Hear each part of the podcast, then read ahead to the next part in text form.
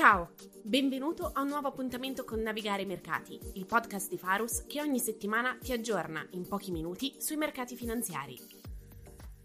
Buongiorno a tutti, io sono Stefano Reali, fan manager di Farus e questa è la puntata di martedì 6 giugno 2023 del podcast Navigare i Mercati.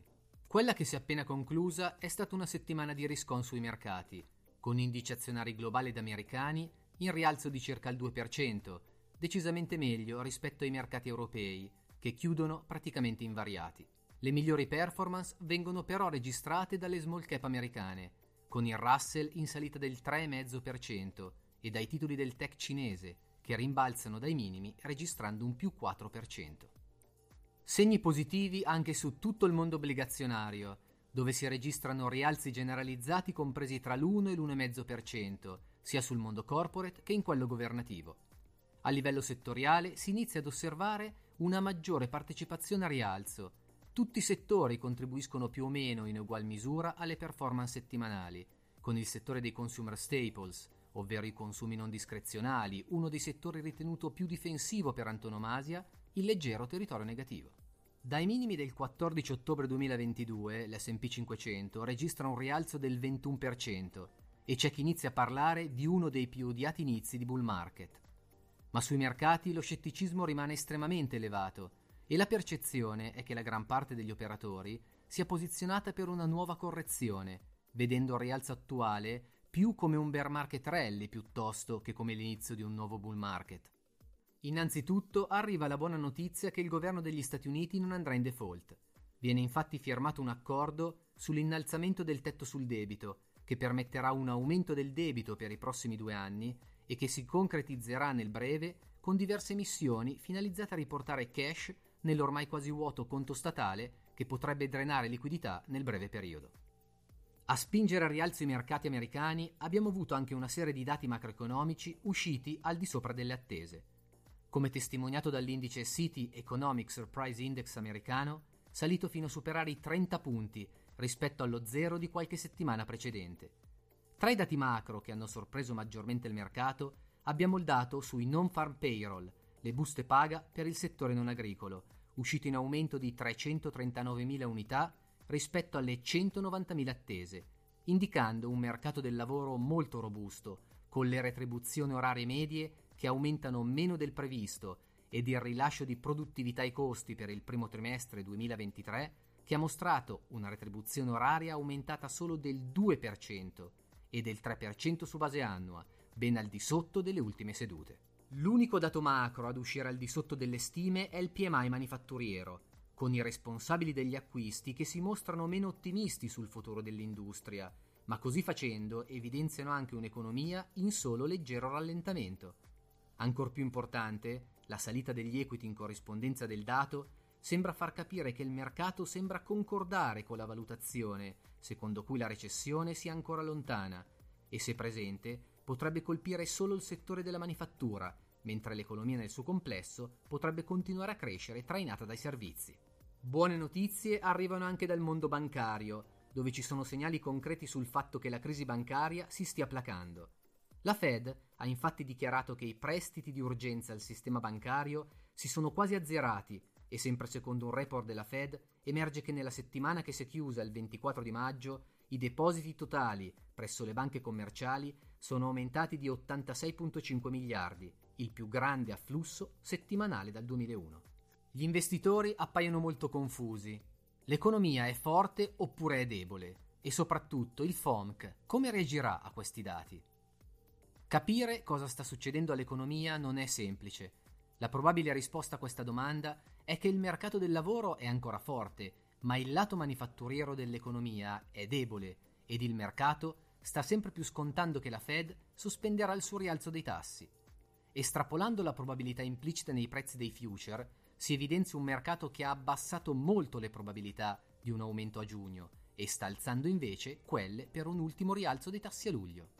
Arriviamo infine all'analisi dell'elemento del maggior peso specifico, gli utili aziendali.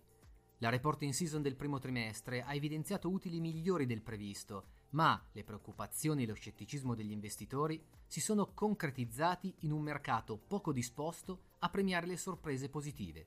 ma pronto a punire le sorprese negative. Da inizio anno, le aziende che hanno riportato sorprese sugli utili positivi per il primo trimestre del 2023 hanno registrato un aumento medio dei prezzi del più 0,4% nei due giorni che precedono e seguono i risultati, rispetto al più 1 medio degli ultimi 5 anni. Viceversa, le aziende che hanno segnalato sorprese sugli utili negativi per il primo trimestre hanno registrato un calo medio dei prezzi del meno 4 rispetto al solo meno 2 medio degli ultimi 5 anni. Lo scetticismo del mercato appare evidente anche da tanti altri indicatori, sia di sentiment che di posizionamento, e continua ad essere a nostro avviso motivo per cui restare ottimisti sulla tenuta dei mercati. Già da metà aprile abbiamo iniziato ad evidenziarvi una possibile figura di minimo sulla revisione a ribasso degli utili, presentandolo come il segnale che da sempre ha certificato l'ingresso in un nuovo bull market. Crediamo che il percorso di risalita sugli utili sia ben avviato e che i minimi siano già stati fatti, ma per vedere le stime salire ulteriormente crediamo sia corretto attendere un po' di tempo per capire meglio l'impatto del possibile rallentamento in atto. Secondo i nostri modelli, gli indici americani incorporano nei prezzi un potenziale taglio di utili del 5% dai livelli attuali e quelli europei un taglio del 10%, taglio di utili coerente con uno scenario di soft landing e che non vediamo ad oggi superato a ribasso. Gli utili si confermano quindi impostati per un nuovo ciclo rialzista ed i prezzi del mercato lo stanno scontando correttamente. Non possiamo infine non citare quello che possiamo definire il fermento sull'intelligenza artificiale, che ci offre lo spunto per una generale riflessione sul mondo dei tech.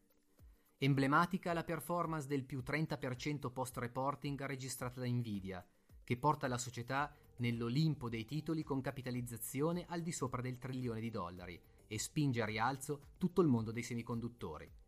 Per gli investitori che come noi guardano non solo alla leadership, ma anche alle valutazioni, dobbiamo evidenziare come molti titoli tech iniziano ad avere delle assunzioni di crescita implicite un po' troppo generose. La buona notizia è che ci sono molti altri settori, ed in particolare titoli, che hanno sottoperformato molto, anche ingiustificatamente, e che ci aspettiamo in ottica di rotazione settoriale dovrebbero recuperare entro la fine dell'anno. Tra questi settori abbiamo i finanziari, i farmaceutici, alcuni industriali più legati al ciclo e le utilities. La settimana in corso rispetto alla precedente sarà scarica di dati economici e senza risultati aziendali significativi. Questo potrebbe portare i mercati a consolidare i livelli raggiunti, in un contesto di volatilità che sia sulla parte azionaria che su quella obbligazionaria si conferma sui minimi di periodo. La volatilità potrebbe invece aumentare la settimana successiva, dove la parola passerà ancora una volta alle banche centrali, che si esporranno sulla politica monetaria. L'impressione è che la Fed si metterà alla finestra, con lo sguardo indirizzato più verso la stabilità finanziaria rispetto alla tenuta dell'inflazione, con la consapevolezza di medio periodo che la vera domanda da porsi sarà quando tagliare i tassi rispetto a chiedersi quando alzarli ancora.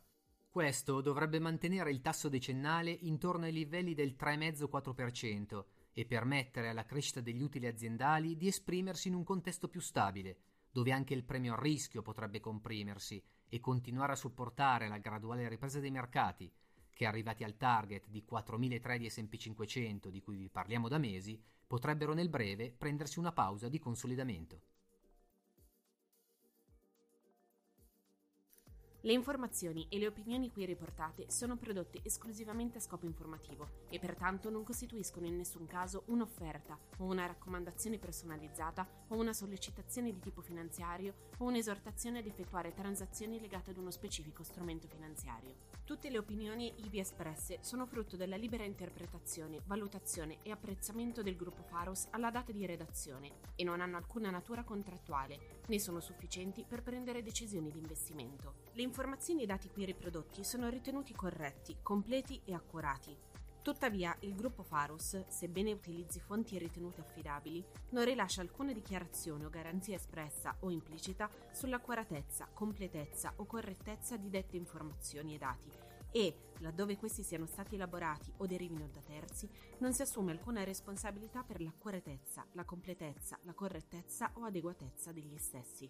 I dati, le informazioni e le opinioni, se non altrimenti indicato, sono da intendersi aggiornati alla data di redazione e possono essere soggetti a variazioni senza preavviso né successiva comunicazione. Eventuali citazioni, riassunti o riproduzioni ad opera di terzi di informazioni, dati e opinioni qui riprodotti non devono alterarne il significato originario, non possono essere utilizzati per fini commerciali senza autorizzazione specifica del gruppo Farus e devono citare il gruppo Farus medesimo e il sito web farusmanagement.com quale fonte.